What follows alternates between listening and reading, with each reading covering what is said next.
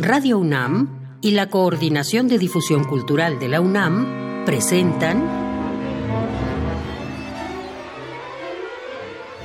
En Fa. Nuestros compositores en síntesis. Bienvenidos a una nueva emisión de ENFA, nuestros compositores en síntesis, el espacio de la Coordinación de Difusión Cultural de la UNAM y Radio UNAM en el que conocemos a los compositores jóvenes de nuestro país. Yo soy Iván Martínez y le agradezco como cada semana que nos acompañe, como le agradezco hoy al compositor Gustavo Larrea que esté aquí conmigo para platicar de su música y su trayectoria. Gustavo Larrea inició sus estudios musicales a los 15 años en el Centro de Educación Artística CEDART Frida Kahlo. Actualmente realiza estudios de composición en la Facultad de Música de la UNAM. Fue beneficiario de la Cátedra de Composición Arturo Márquez de la UNAM y ganador del concurso para orquesta de cámara del Instituto Nacional de Bellas Artes, Sociedad de Autores y Compositores de México. Gustavo, indaguemos de dónde vienes un poquito para entender por qué tu música suena a lo que suena. Tú estudiaste en un CEDART este, y de ahí fuiste a la escuela de música a estudiar composición. ¿Qué pasó en el CEDART por la mente de un chavo de prepa que está en una prepa del CEDART especializada en artes, que dijiste mi camino es la música, pero no la danza o el teatro o alguna otra disciplina? Bueno, es que yo entré al CEDART ya pensando que quería estar en música. Y normalmente es lo que pasa con los chicos de CEDART, uno ya entra eh, queriendo entrar a un específico, ¿no? Yo quería estudiar música desde que iba en la primaria. Entonces salí de la primera y dije, bueno, debe haber algo de música. Yo no, no conocía más que el conservatorio, pero me queda muy lejos, ¿no? Entonces vi que estaban estas escuelas y dije, bueno, tres años más de secundaria y ya ahora sí me, meto a estudiar música. ¿Y por qué música? Eh, ¿Qué, qué, qué, hubo en el niño Gustavo que, que dijo, yo quiero estudiar música? Eh, es algo que siempre me gustó hacer desde, desde niño, siempre ya sea pegándole a las cacerolas de mi mamá o con un tecladito que tenía de juguete, siempre me gustó mucho eh, la música. Me acuerdo que mi, papá le gustaban como rock en inglés y, demás cosas y siempre me, llamaba la atención. ¿Y siempre con, el, con la idea de crear? ¿Nunca te llamó más la atención ser un concertista de piano o esas cosas? No, no puedo decir que siempre fue así, pero muy rápido decidí eso desde el CEDAR. Este, yo tocaba las piezas que, me ponía mi maestra y me gustaba más hacer otras cosas que, que no estaban en la partitura y a veces ni siquiera estudiaba y ahí me quedaba, ¿no? improvisando y experimentando. Oye, Gustavo, tú eres de aquí, de la Ciudad de México, ¿cierto? Sí. ¿Y qué tan chilango te consideras? Ay, no sé cuál sea como lo correcto. Es que no sé si, si chilango está bien dicho, si, si más bien es la gente que emigra. ¿Qué, tanto, ¿Qué tanto llevas la ciudad en, tu, es que en tu ser creativo? Es que desde que nací vivo aquí, ¿no? Entonces yo me siento más eh, parte de aquí que de, a lo mejor en que de la provincia. Me siento más a gusto aquí en, en, la ciudad, en todo el ruido que hay, en todo el desastre. De te, te lo pregunto porque varias personas me han dado a entender, y yo he leído también por ahí, que te inspiran mucho las imágenes eh, de lugares como mundanos, como subterráneos de la ciudad, muy característicos como nuestros puestos callejeros que solo hay aquí en la Ciudad de México. ¿Eso te inspira así? Sí, pues es que me parece muy rico, por ejemplo, la cuestión de la gastronomía callejera en la... o sea, no, no, es, no es Polanco y, la Roma lo, que te inspira, sino eh, otro no, tipo... de los barrios, porque pues yo vivo eh, he vivido en esos lugares, ¿no? Cerca entre la Merced, entre el mercado de Jamaica, entre el mercado de Sonora, más o menos en el centro, donde están como estos barrios comerciales. Es lo que he visto y, por eso me, inspira a, hacer música sobre eso. ¿Y cómo, cómo se traduce esa inspiración a la música?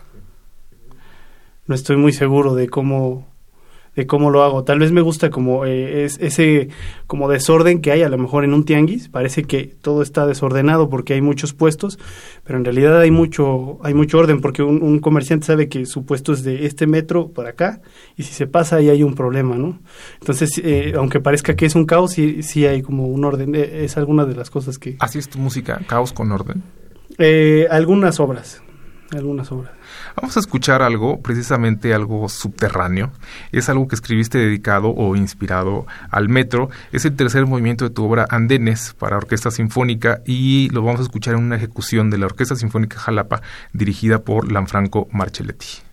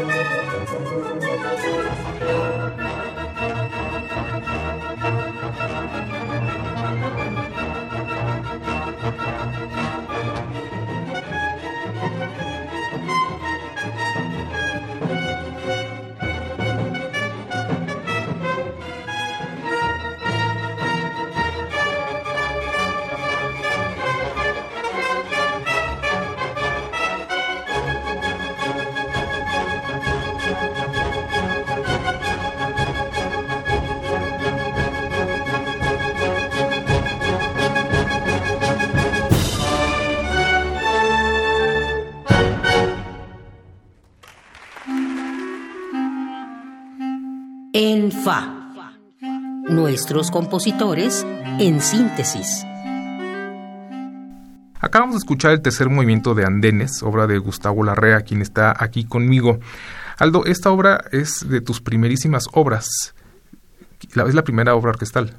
Sí, es la primera obra de orquesta. Y, y, con ella ganaste el concurso eh, Arturo Márquez. ¿Cuál era el reto principal al escribir una obra por primera vez para orquesta? Pues es que cuando yo escribí esta obra de orquesta, primero la hice al piano, porque era lo que yo conocía y lo que yo tocaba. El reto fue escribir justo para la orquesta. Yo no había tomado ninguna clase de orquestación ni, ni nada de eso. Había leído algunos libros sobre cómo funcionaban los instrumentos, pero pues solo había visto partituras este revueltas y demás para ver cómo funcionaba la orquestación. Eso fue para mí el reto. ¿Y, y cómo fue? ¿No habías estudiado orquestación? Y de pronto orquestas algo que además gana un concurso. Es decir, es pura intuición. Yo creo que en parte sí, es, es intuición, o sea, algo pasa en mi, en mi oreja que ya he escuchado antes y que de alguna manera trata de imitarlo. Eh, estamos hablando de la orquestación, pero también la verdad es que yo me puse mucho a estudiar las partituras, te digo, de sobre todo de revueltas, eh, para ver cómo, cómo él lograba las cosas que yo escuchaba y que quería hacer a lo mejor en mi música. ¿Has regresado a esa pieza? A Andenes. Pero para escucharla nada más. Lo que quiero preguntar es si hay cosas ahora que ya estudiaste orquestación y que ya pasaron varios años y que ya tienes más experiencia orquestando, si hay cosas que le has cambiado o que, o que, o que dices, ah, mi intuición no, no fue bien. Eh, hay cosas que haría diferente, pero hay cosas que incluso me sorprenden que yo haya llegado a ese, a esa, a ese camino sin saber que, que se podía hacer así. ¿Y qué querías decir aquí con esta pieza? Porque hablábamos hace rato de, de, la inspiración y justo de la inspiración de estos lugares con caos. ¿Cómo, cómo, traduces el, el, caos que puede ser el metro de la Ciudad de México en esta pieza?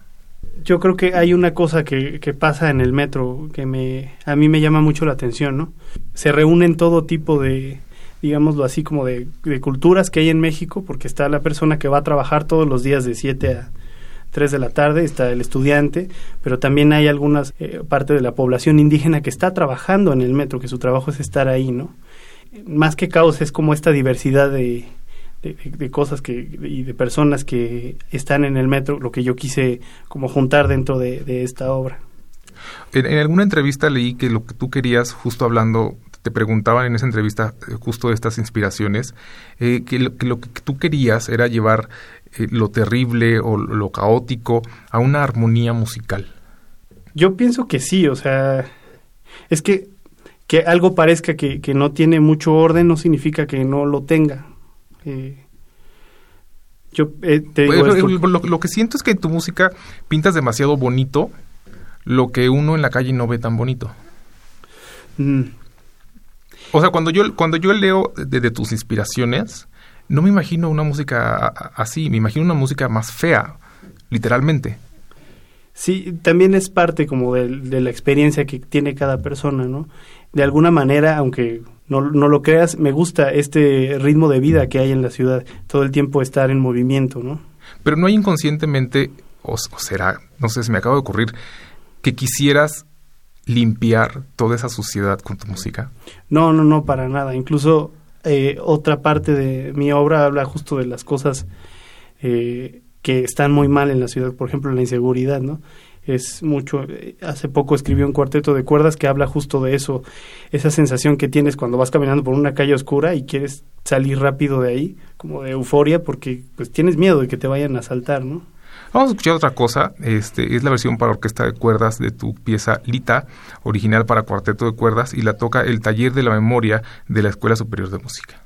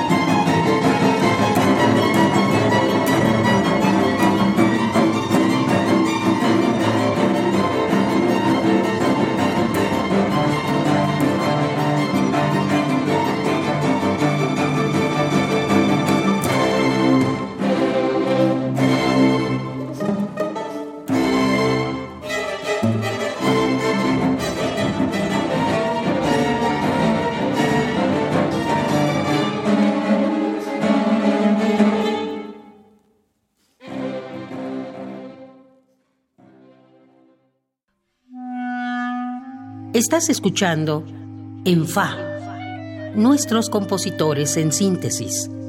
Acabamos de escuchar Lita de Gustavo Larrea y Gustavo quería preguntarte, porque tú eres un compositor todavía en formación, este, no sé si ya estás por terminar la escuela o acabas de salir, pero ya has escrito para una diversidad muy importante de instrumentaciones, de combinaciones. ¿Cuál ha sido la más complicada?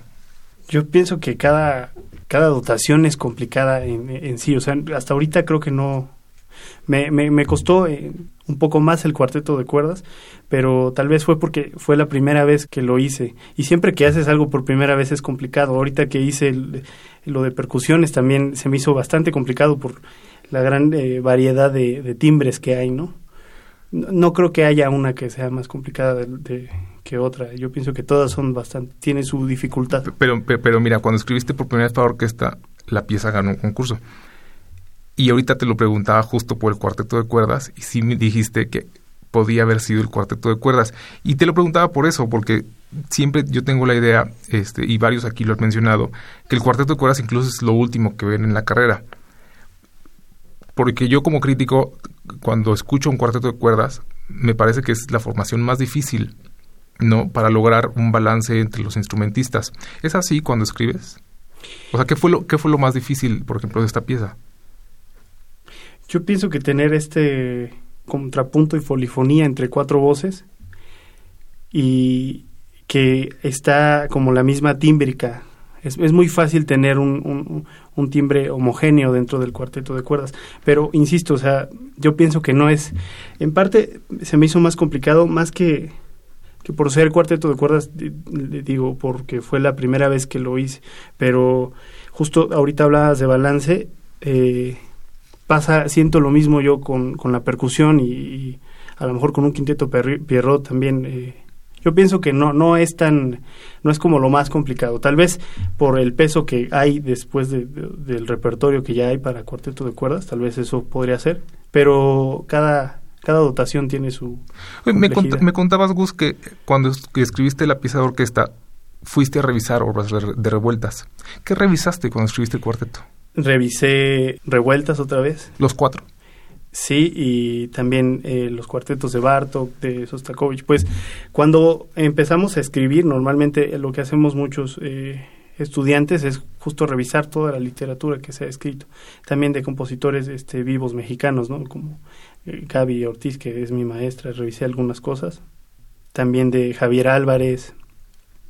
Sí, pienso que es lo que hay que hacer, ¿no? ¿Quiénes son tus influencias?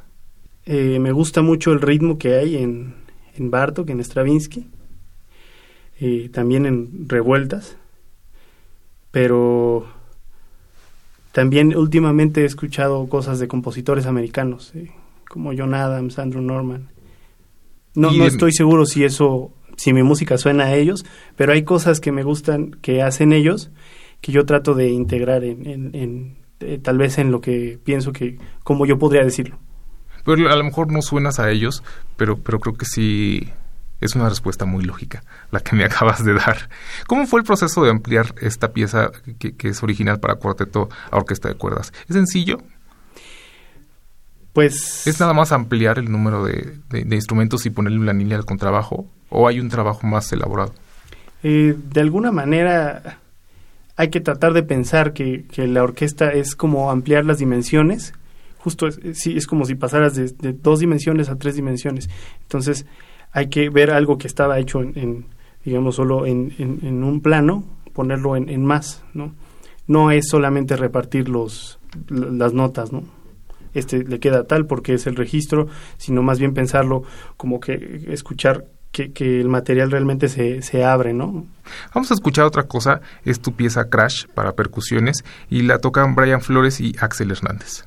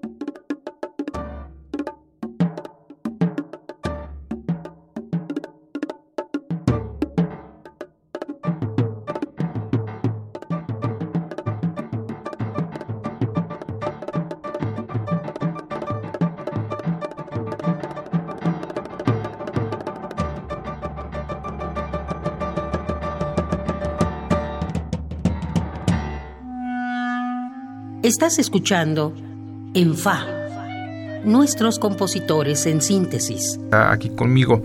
Eh, y Gustavo, te preguntaba por tus influencias este, y, mencionaste algunas eh, como Barto, como Stravinsky, como Revueltas, que son precisamente músicos cuya música es muy enérgica, muy rítmica, pero también creo que está ahí Gabriel Ortiz. ¿Qué tanto estudiaste la música de Gabriel Ortiz para percusiones, para escribir esto? La verdad nunca eh, he visto una partitura, pero he escuchado mucho su música, su concierto para, para percusiones. Porque justo, justo, justo Gaby es yo creo que la compositora más importante que tenemos para percusión. Sí, eh, he escuchado algunas cosas de ella, bastante, y tal vez alguna cosa se coló por ahí. También ella pues es mi maestra, ¿no? Yo trabajé esta pieza con, con ella también. Oye, ¿qué tan difícil o qué tanto te preocupa este, no caer en lo que la gente ya ha escuchado? Sobre todo hablando de la percusión. Pues la verdad creo que nunca me ha preocupado eso en general. ¿Te, preocupa sonar original? No, la verdad no está entre mis este, como mayores intereses. Creo que si llega a pasar será como natural y, y sin buscarlo, ¿no? No tengo tanto problema con eso. ¿Es tan importante como la, perfección, como la perfección en la forma? ¿El ser original? Ajá. Sí, pero... O sea que la originalidad no te preocupa, pero te preocupa la, perfección de la forma. Sí, me, preocupa mucho la estructura de la, de la música, del discurso, ¿no? Pero... La ¿Pero qué te preocupa más, la, la estructura o el discurso? La estructura del discurso. Ok. Sí. Pero creo que por, en este momento de como de mi carrera artística estoy en todavía formación y creo que tengo esa posibilidad de poder experimentar con eh, algunos lenguajes y, ver qué es lo que me gusta, ¿no? puedo tomar y, desechar lo que no me gusta de, lo que escucho, ¿no? De, mis influencias. En, este camino eh, de, formación que, mencionas, ¿qué tipo de compositor querrías ser? ¿O hacia dónde ves que está yendo ese camino? ¿Cuál es la búsqueda que estás haciendo, por ejemplo? ¿En qué momento de esa búsqueda crees que estás ahorita? Ah, ah, por ahora eh, me encuentro en esa parte de justo de hacer que suene mi música lo que escucho en, donde pues yo me muevo, ¿no? Como escucho eh, revueltas y Bartok, también me gusta bailar cumbia y me gusta bailar salsa en las fiestas y también escucho reggaetón, ¿no? Hace un momento lo comentábamos y creo que de alguna manera yo no busco a sonar el reggaetón, pero algo se podría colar ahí. Por ejemplo, justo en esta pieza, en esta pieza de Crash, al principio todo ese solo de percusión, eh, yo me inspiré justo en un, eh, en un rapero que no recuerdo su nombre. Alguna vez escuché una canción de rap, de, de hip hop, pues, y esa rítmica que va haciendo ya no ya no el texto no me interesó pero la rítmica que va haciendo lo, lo, que produce con su voz me inspiró para hacer esa parte de, del principio de Crash Oye, cuando, cuando uno escribe para, bueno, cuando ustedes escriben para percusiones, eh, me parece más difícil eh, encontrar como escucha el discurso. Con esta pieza que escuchamos y esto que me acabas de decir, ¿por qué surgió esta pieza? Justo quería hablar de esa sensación que tienes cuando eh, es que dentro de la ciudad no solamente pues es los tianguis y los mercados, ¿no? También puede haber en alguna colonia, ni siquiera en las afueras de la ciudad, donde haya tranquilidad, ¿no? Pero apenas abres la puerta y, y es como un golpe eh, este salir a todo este relajo que hay en la calle no incluso puede ser dentro del centro uno está entra a un local y parece todo muy tranquilo y sales así y estás en, eh, Francisco y Madero y es un desastre no justo esa esa imagen como que entra como de golpe es lo que quería reflejar en Crash Oye, Gustavo, se nos ha terminado el tiempo, pero muchísimas gracias que hayas estado aquí. No, gracias a ti. Como a ustedes que nos hayan escuchado, yo soy Iván Martínez y me acompañaron, como siempre, el productor Oscar Peralta y en la operación de la cabina María José González y Emiliano Rodríguez. Yo lo espero en la siguiente emisión de ENFA. Radio UNAM y la Coordinación de Difusión Cultural de la UNAM presentaron ENFA, nuestros compositores en síntesis